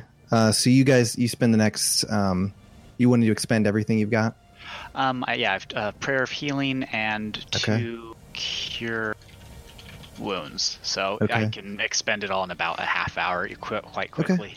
So you guys, so you I just you and her just begin to make your way around the chapel as you're healing people, and um, as you're healing them, people are just like thanking you, and um, I mean, you are quite literally saving people's lives, people who might not have been able to make it, um, and you're giving these people hope in what seems like quite a dark time. Um, and you know, they're as you're healing them, they're just like, "Oh, thank you, thank the twelve. I, I wasn't sure what would happen." Um, and so you, about half hour you do going around, you heal. I mean, quite a few people. Uh, I would say a decent amount of people in this chapel are now healed, and you've taken care of most of the most of the injured. Um, there's still a few left, but they seem like they could probably heal up on their own at this point. Yeah, I definitely Um, focused on those with the who are most hurt, that I yeah. can curb it. Okay. Um, so at that point, and you know, you tell Sister Lethel that you're basically out. you're tapped at this point. I uh, I uh, take off my mask for just a moment to wipe my face. Down. Yeah, I'm uh, out of mojo. All right. Um, so she uh, is like, You have saved a great many lives today. Um, I I tell her, well, of course. Um, getting so I, I try and avoid the compliments and uh, get back to just why I was there in the first place. just try and like take her compliment, and, like segue off and go. Well, um, now that I can no longer help with that, uh, do you happen to have a healer's kit and some holy water I could purchase? I'd like to stock up before we head out to deal with more gnolls. She says, Well, the healer's kits here are, as you can imagine, used up or spoken for. But holy water, that is very easy to procure. You can find it in the back of the chapel here um, on the dais. Um, but before you go, I wish you to have something. Uh, and she hands you the book that she had at her side. Uh, and she hands it to you. She says, You will need this on your journey if you are to be successful, my child. Do not let your quest for vengeance blind you to the pain around you. Knowledge such as yours is a gift to be shared. Now, if you do not mind, I have things to tend to. Purse my lips behind the mask before thanking her for the book and wish her a good day. Okay. And then I'd like to just briefly examine the book before I head off to continue looking for supplies or just help out with things. Okay. Um, so you kind of turn around as you're walking out, look over the book. Um, it has like the picture of kind of a heart on the front of it and like uh, kind of like an arm, kind of like, you know, with the muscles and stuff. Um, and as you read it, um, read that it is called the Manual of Bodily Health. Thank you. And the book was like green, you said? Uh, yeah. Similar to the clothing that she was wearing. Gotcha. Manual of Bodily Health from Lethane. Lethel. Lethel. Wow. cool. Thank you. Yep. Uh, so if you look up that, what that does for you, I don't know if you're able to look that up. I will take a peek. Boop. Basically, uh, you can spend 48 hours over the period of six days reading it, practicing its um, benef- what it instructions, and you get a plus two to your constitution. Hmm. Oh, sweet. Thank you. Okay, I'll add that. Don't get it yet. You got to read. Oh, well, no, I'll add it to inventory. Gotcha. Okay. It is not marked active at the moment. Okay. Uh, and you make your way out of the chapel. Mm-hmm. Okay. Man, plus two con? He needs Oh, that. and yes, I do want to, you know, grab two flasks of holy water. Okay. So you grab two flasks of holy water and make your way um, out of the chapel. Cool. Nice. Okay. Um, so at this point, you probably want to head back and read your book. I'm assuming. Um, Or you want to do more shopping? Actually, I want to continue Okay. to look at those just basic shopping items like Okay. rope, hammers, pitons, that sort of thing. Just basic adventuring gear. Gotcha. Okay. So you can do that, uh, and you and I will follow up on what you're able to find. Um, so now we will go to Levy. Oh boy. All right. So Levy, uh, you. Sorry. Hold on one second. I'm gonna sit up for this one.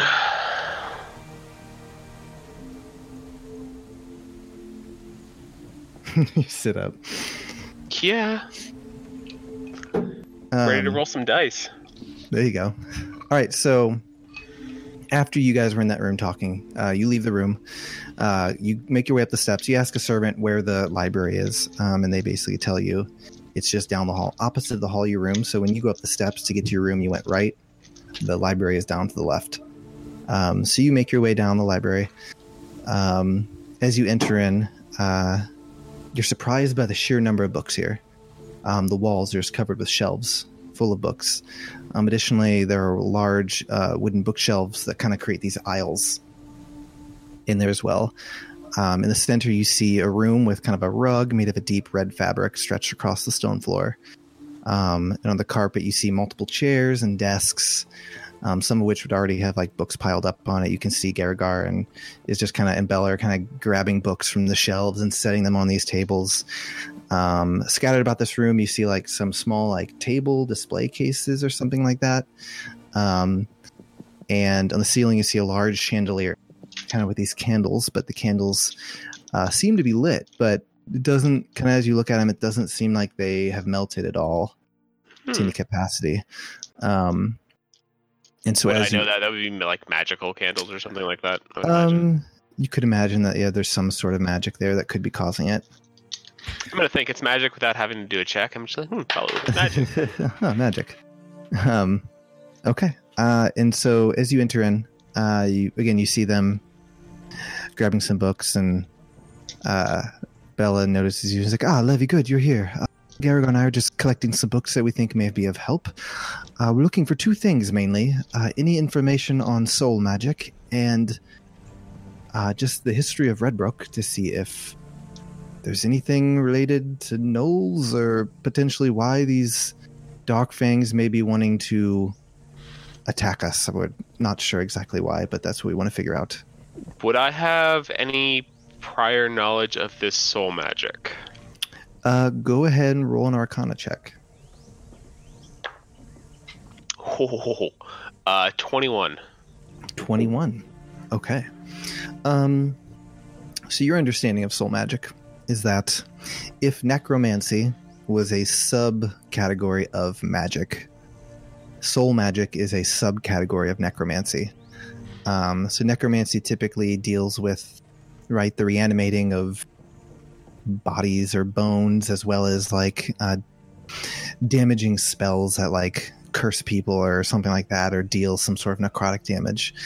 Um, soul magic seem is more related to souls uh, particularly the controlling the containing and um, in some cases the consuming of souls um, and so you know it's quite illegal uh, and is one of the darker forms of magic So, um, I, I guess, uh, I guess I would like to share kind of like what you like said to them, but in a way that doesn't make me sound super like, "Hey, I know all about this." so kind of like in a questioning way like so Yeah. i've kind of heard that yeah, Okay. um yeah so as you're as you say those things Garagar's like ah yes i i see that you have some uh, knowledge of soul magic yes um yes those are the basic uh tenets and kind of principles of soul magic uh but like i said i overheard dagnai saying that he had almost finished his research or something like that and i'm really not sure what he could be attempting to do I don't know anything about souls. I don't know if he's intending to raise the souls of the people who have died here in Redbrook. I'm not really sure exactly what his plans are. So, um, Well, uh, where are we at with uh, with the books that we've, we've been looking for? Do you have you found everything that you uh, that you could think of, or uh, do you need some help finding some other books? He's like, well, I think we've uh, got a decent amount of books to go through right now. We can start making our way um, and see what we can find. Okay, I'm happy to help. Okay. Um, excuse me. So for the next um few hours, you guys just are reading through book after book. Um, some Wait of them, per- yeah.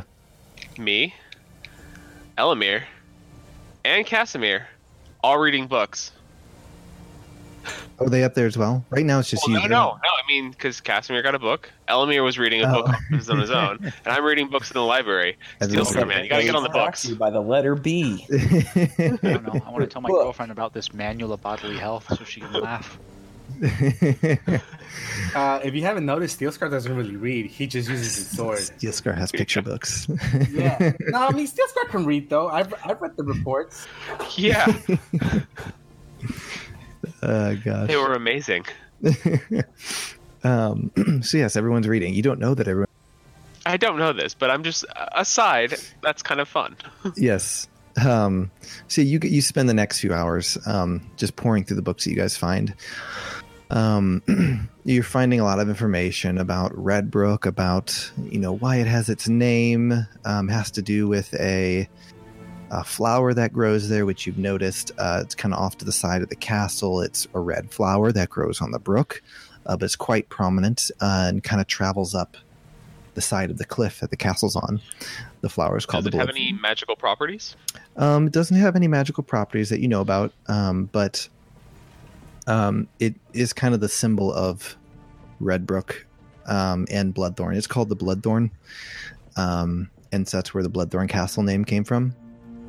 Because basically, the castle there's like a river right that goes right behind the castle, um, and there's kind of a cliff right there, and the castle's kind of at the edge of the cliff, and the flowers kind of travel up the cliff kind of onto the castle there. Um, so the whole side of the castle there is kind of red from the flowers. Um, you find out that the town's been in the Montevere family for many, many years. Um, in fact, it's been in the Montevere family since its inception. Um, let's see what else. Uh, yeah, the castle was built. Um, not at the beginning of Redbrook, but a few hundred years ago. Um, but you're not finding anything particular that stands out to you. Um, and then regarding soul magic, uh, not a whole lot of information since it's such a specific type of magic, particularly forbidden, illegal magic to do. Uh, you guys are kind of having trouble finding that information. Um, but after a few, you know, a few hours of reading, Garagar is like passed out on the one of the chairs that he's in. Um, old man, he's tired. How old does he look? he's pretty old. He's got a big gray beard, white beard. Um, wears like kind of like these glasses. Uh, basically, your stereotypical wizard guy going on. Um, but he's pretty old from what you can tell.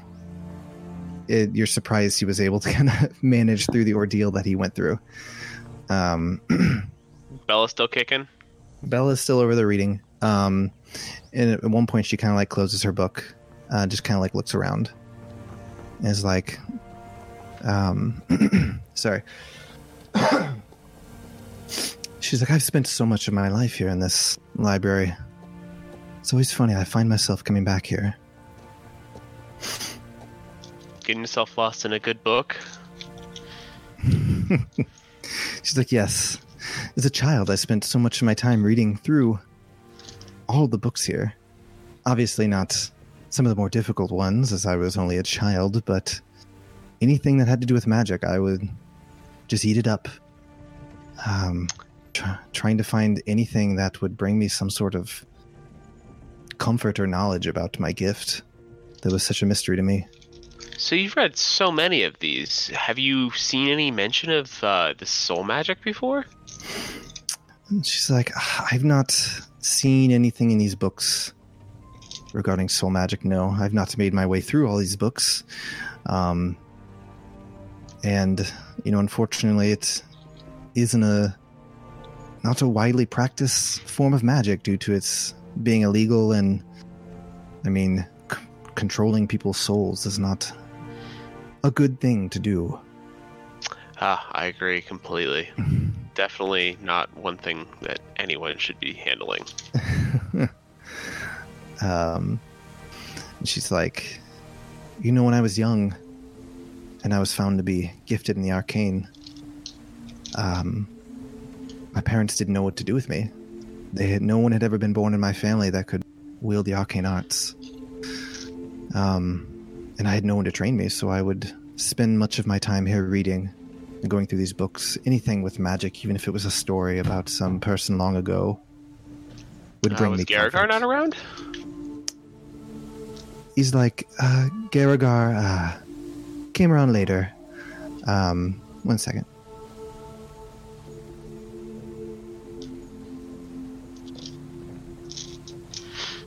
Um, he's like, no, uh, actually, when I was growing up, Um, I didn't have a mentor. I didn't have anyone to teach me about the arcane arts.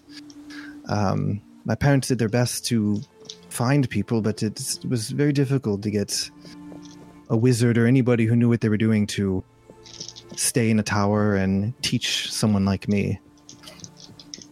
Um, so like I said, I spent much of my time reading through these books, trying to find something. Um, it was quite lonely as a child. I can relate. I I also had a relatively lonely childhood. I won't go too much into it, but I can I can understand where you're coming from. That's as I see. I put down my books. I didn't find anything in these. and she says, she kind of like eyes you for a second. And kind of like leans forward, kind of closes her book. And she's like, Levy, what are you looking for? Obviously, the answer to this problem. What problem are you talking about? Well, we we have to figure out what uh, what, what's his name? Oh my god. Um, Degnai's uh, what what what he's trying to do. We need to we need to stop the attack of the Dark Fang. And she kind of just like eyes you and she's like, leans back and is like, I don't believe you. She says, I don't believe you because I rolled a twenty one for deception if you want that. That's fine. Um, she says, I think you're very good at hiding your emotions and your feelings. But I feel I was like you once. I was searching for something, and I know the look of somebody who is searching for something. The look of someone who desperately wants an answer. I don't know what you're searching for, but I feel you're hoping to find it here in one of these books, or perhaps me or Garagar can help you with that. I don't know. I don't know what it is you're looking for, but I'm glad you're here to help us, and I hope you find what it is that you are looking for. I take a second. Think. Thank you. I hope as well. This is good. Well, I guess I'll go see if I can find a few more books about anything that could help. Is there anything that was like forbidden when you were a child that you were told never to read? Maybe it's in there. She thinks for a moment, is like, you know, nothing stands out. There were a few things I was told not to touch. Hmm. Well, let's touch them.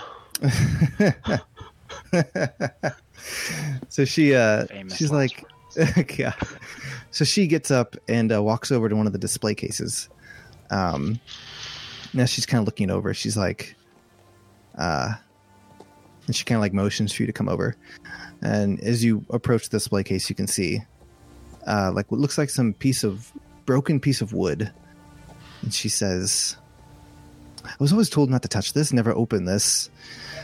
Um I finally asked Garagar what it was about, or what it was, and all he had told me was that once belonged to a was part of a staff of some battle long ago here in Redbrook. Um, I'm not sure exactly what it is, though. Uh, perhaps Garagar would know. I don't know. We could go ask him. Shall we, does he get angry when we wake him? I says, "Well, I think he's had a good rest, and I think he'd like to be part of whatever research we are doing here." Very well. Um, I shall wake him. All right. So I'm So you make your gonna, yeah, I'm gonna make my way over, but uh, I'm gonna use Mage Hand to grab like five pounds worth of books and then just drop them behind him. okay. You, your hand goes out, picks up the books, drops, and you kind I'm of. gonna be standing in front of him though when I Okay, do. gotcha. So he kind of wakes up with a, oh, oh gosh, oh, what was that? What was that? Oh, I have no idea. Are you? Oh, how are you doing, Gargar? He's like, oh, I'm doing good. Um, did you did we find anything? Uh, just wanted to ask you a few questions if you had some time. I was wondering if you could tell me about that piece of wood over there. Uh, of course. Um. Uh, yes. And he uh, kind of stands up, walks over to this case, and he's like, kind of looking over. He's like, um, my understanding is this once belonged to a staff, um, to. And his eyes kind of like widen for a second, uh, and he's like, "Oh, give me one second. And he uh, kind of makes his way away um, into down the hall um, disappears for a second and then comes back. Um, he has a book with him. He's like, I forgot about this book. It was in my room. I was actually um, doing some research on it before I left to go to the Stonefire Flats. Uh, and he kind of like has it open in your spot. And he's like, it talks about a battle that took place here many, many years ago. Um, in fact, before the castle was here. Uh, it was between I can't believe this slipped my mind. It was between Gnolls and the people who lived here in Redbrook. Uh, it was a great brat- battle. Uh, it's actually where the Montevere family became the lords over this this whole area.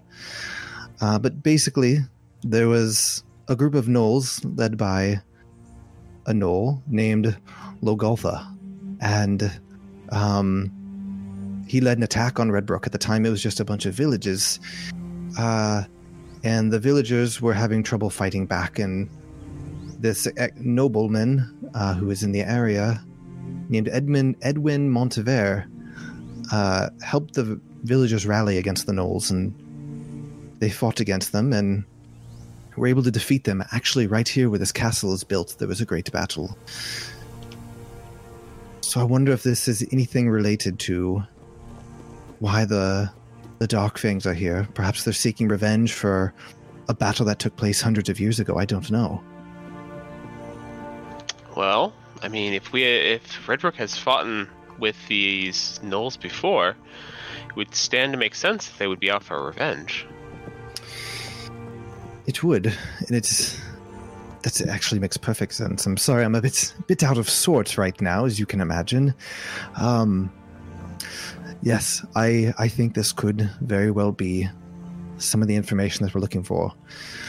Uh, I will see if I can find any more information about this battle.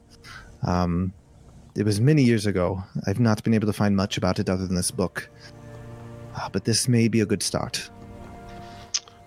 Bella, this was a this was a great uh, a great point of uh, interest for this uh, investigation. Is there anything else that we aren't supposed to touch? She's like, well, that's all I think that relates to this. Well, very well. Unfortunately, uh, we might not be able to figure out what uh, what they're trying to do, but maybe we can pursue this and figure out the reason why. Yes, I think this is a good start. We can um, see where it leads. I will continue looking then with them. All right. So you're going to stay up there? All right, Mhm. Now we're going to go over to Elamir, who's been waiting so patiently for his turn. I'm here. All right, Elamir. Uh, so everyone left the room. They all walked out. You stayed in the room. Um, and so you started reading through your book. Uh, what is it called again? I forgot to write it down. The book is uh, Zintha's Otherworldly Compendium. Okay.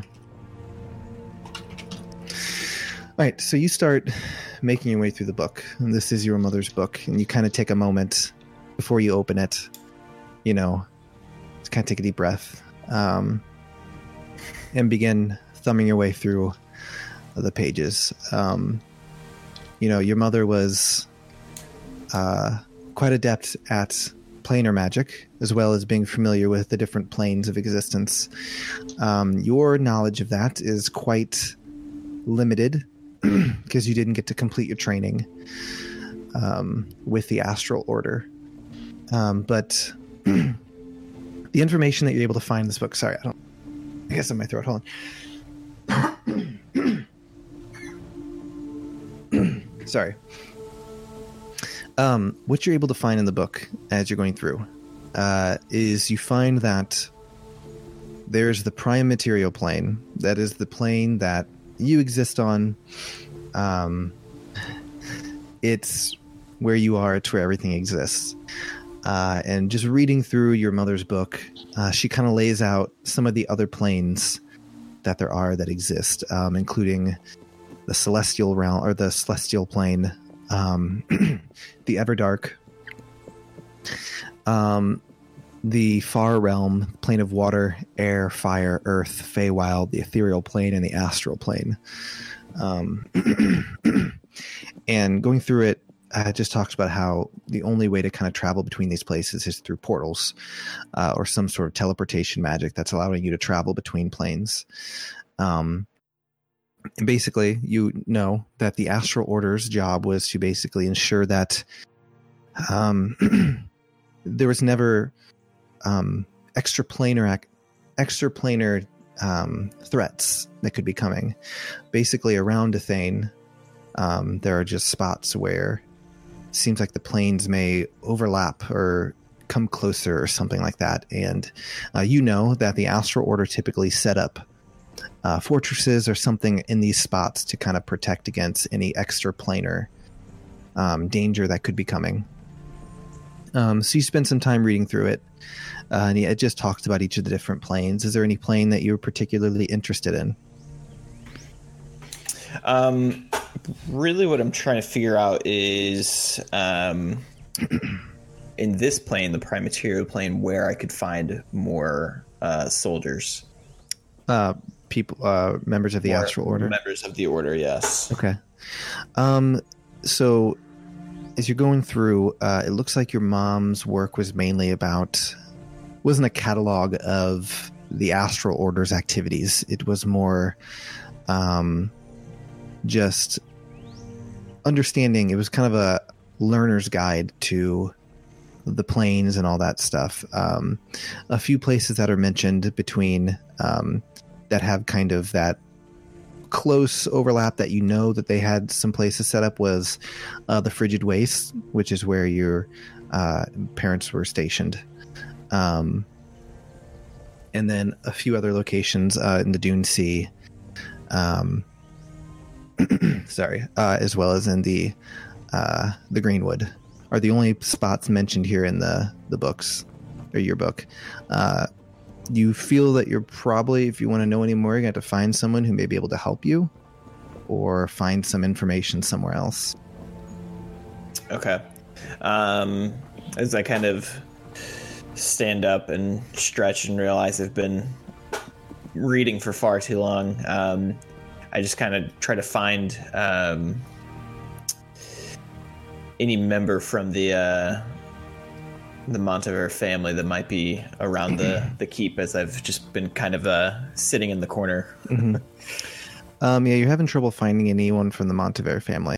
Uh, they, as far as you know, both the sons were sent to some of the towns. Um, Bella's in the library. Lord Montever, you don't know where he is. You don't know where Lady Montever is. Um, but you can find like a servant walking around or something like that if you have a question. Okay. Uh, yeah, I'll try to find um, a servant. Okay, you find a halfling servant walking about. What is your question? Uh, hello. Um, Like, hello. I, I'm one of the uh, the adventurers here, um, helping out with the, the recent conflicts. Um, do you have any uh, master rangers uh, within the castles that I might speak to? Well, we don't have any rangers per se. Um, what are you looking for? Like, why, Um, why, why are you looking for someone like that? Somewhat of a sensitive topic, but um, We don't need to go into just- details, but the more I know, the Um, more. Yeah, um, I'm just trying to find somebody who might be able to um, uh, help me connect with um, people from my home in the Greenwood. It's like, hmm. He's like, nobody I know really from the Greenwood. Any elves? Um, unfortunately, I, d- I don't know of anyone who could help you with that. Okay, I'm gonna go out on a limb here. Anybody who seems a little bit crazy talking about portals. Well, if you're looking for magic, you'll probably want to talk to Gargar. Okay, fair point, fair point. Um, okay. And I think he went off to the library. I'm just kind of talking out loud at this point. Um, Like, okay. Yes, you went up the library. Just go up the steps and then make a left, and it's the end of the hall. All right, I'll, I'll just keep talking to myself and wander off as without saying goodbye to him. Okay. All right, where are you going? Are you going up the library or not? Uh, sure. Okay. All right. So you make your way in the library. Um, make your way in again. You see the what Levy saw the all the books. You see the bookshelves, the tables. You see Levy, Bella, and Garagar. Uh, Levy and Bella are kind of sitting in the middle, reading through some books. You see Garagar kind of um, standing up, going through some of the books on a shelf. I would like to Um, clarify how I'm reading my book. I'm having my mage hand actually hold my book Oh, for me, so you. I don't have to uh, actually hold it because I'm quite lazy when I'm reading. Mage Nice. Hand's best. Um, so I guess I'll, I'll greet the room. Uh, hello, everybody. How's how's the research going? Been better, been worse. He's coming in after you guys have had your discovery about the the yeah, staff. so been worse. All right, um, Garagar. Um, might I interrupt you for a second? And he turned to her. He's like, "Oh yes. Um, what can I help you with?" Um, so before all this, um, I, I I got separated from some people I care about, and I'm just trying to see, um, you know, where where they might be as we kind of prepare for you know the next venture in this conflict here. But um, does the phrase "astral order" mean anything to you? uh, as he said, as you say it, his eyes kind of like, kind of like nod. He's like, "Yes, actually, that um, I am. I know of the order. I do not know much about the order, though. What is Okay. it that you want to know?" I was wondering if you know anybody part of the order um, trying to get into contact with them. It says, uh, "I had a friend in um, Haramdrum. Uh, her name was Silamine. Uh, she was not part of the order, but she worked very closely with them." So she might know something about it if that's what you're looking for. What was that town called? Uh, Haramdrum.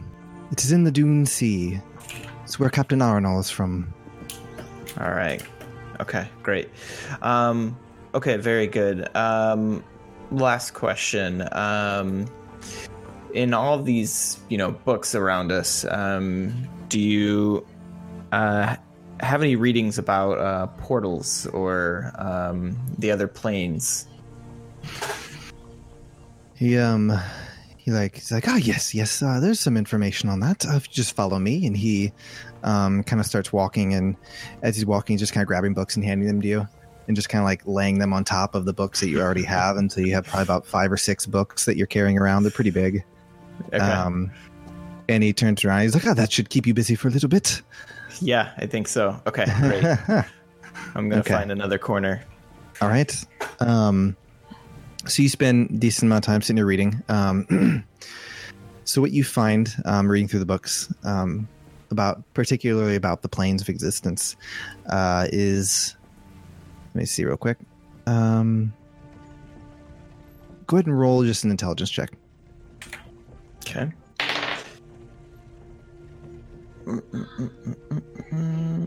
Oh, intelligence. Um, that was a twelve. Okay. Um, so going through, you find some information about the planes of existence. You find um, information about the Everdark. The Everdark is basically this shadowy, um, kind of like opposite polar part of a thing, um, filled with demons and devils and bad place to go. Um, you find some information about the celestial realm. That's the realm of the gods um, and just uh, so where they exist, where they preside, um, where any of the celestial creatures may come from. Um, you find some information about. God, I'm sorry, guys. I have something in my throat. Rona? Yeah, it's not that. I don't think. I hope Corona, not. watch I've out. literally been quarantined for like two, three weeks at this point. So I've not left my house except to drive around in a car. So I hope not. Uh, But anyways, um, you find some information about a, an event called the the Shattering. Um, and basically, this event was. Uh, so in the world of Thane, there are the 12 gods of Athane.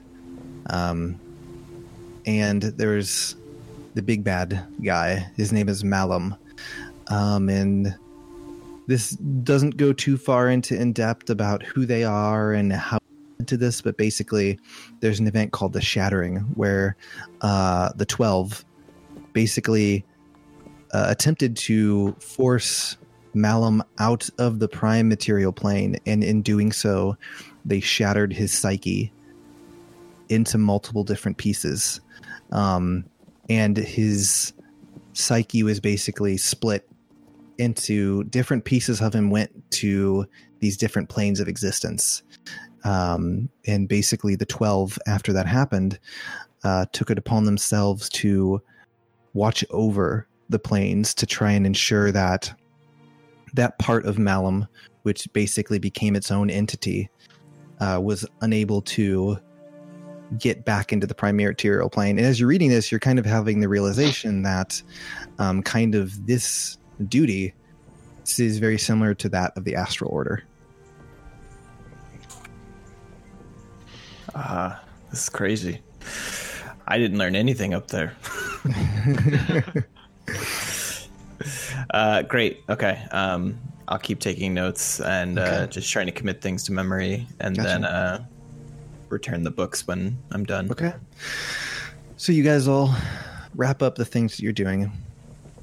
Elamir Levy reading, Casimir reading, Steel Scar sparring with some guys. Um, eventually, it starts to get dark out. You guys make your way um, down to the Great Hall, or where the where um, Lord Montever mentioned there'd be food. Um, you guys get down there.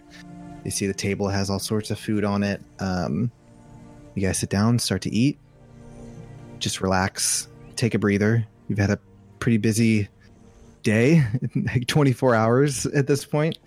I'd say Um, so. Yeah. Looking forward to that long rest. I bet. Um, I'm actually going to say you got your long rest as part of this. Um, what you were doing. All the reading and yeah, stuff. the reading because it's it's been about eight hours, and a long rest doesn't necessarily mean to be sleeping. It can be um, just resting. Okay, so long rest is yay. Cool. Yeah, so I'm gonna say even though Steel Scar had some combat, I'm gonna say he's still got a long rest in at this point. Um, he rest. His resting state is combat. yes, there you go. It did stop for a while just to catch her. um, so as you guys are all sitting there eating, just relaxing, um, Garagar's down there, Bella's down there. Uh, you see uh, Captain Arnall is in there, just kind of like grabbing food. You guys are just kind of taking a breather. Uh, when uh, suddenly you guys hear a familiar sound in the distance. You hear a horn blowing. Ah, crap. oh no. How many horns? You hear the first one at that moment. Everyone kind of like perks up and like looks around, uh, and Captain Arnold immediately runs out the front door. um, you guys hear another one. At this point, Garagar and Bella get up. They run out after Captain Ar- Arnold. You hear a third Yep. one. Oh no. Three horns. Guys, let's go. Yep. You guys making your way outside with them? Yep. Mm, Oh, we Alright. we should go. All right, you Uh, guys. Wait, um, Yep. During this whole time, well, would would you say that uh, they were able to get the dents out of my armor? Yeah, I'd say your armor's been cleaned up and you have it Alright. on now. Perfect. That's what I wanted to know. Okay. All right. so you guys Steel Scar. you guys run outside and you see Hey, I don't Uh, want to die. you see Captain Arnold, Bella, and Garagar begin to climb up. Uh, so there's actually a set of steps kind of on the the wall, so you can kind of so the guards can get on top of the wall, you know, and patrol it. Um, and so they begin to climb up those steps, uh, and you guys make your way over there, and you see a bunch of people kind of already standing up there, looking off to the south. Uh, and as you get up there and you reach the top, and you just look into the distance, you see a town in flames. You Which see- one? Uh, you see the town of Natal burning and everyone kind of like looks around at each other and is like the gnolls have attacked natal it burns quickly we must find lord montever Thanks for listening to the Adventure with Advantage podcast. You can catch us live on Saturday nights at twitch.tv forward slash AWA underscore D&D.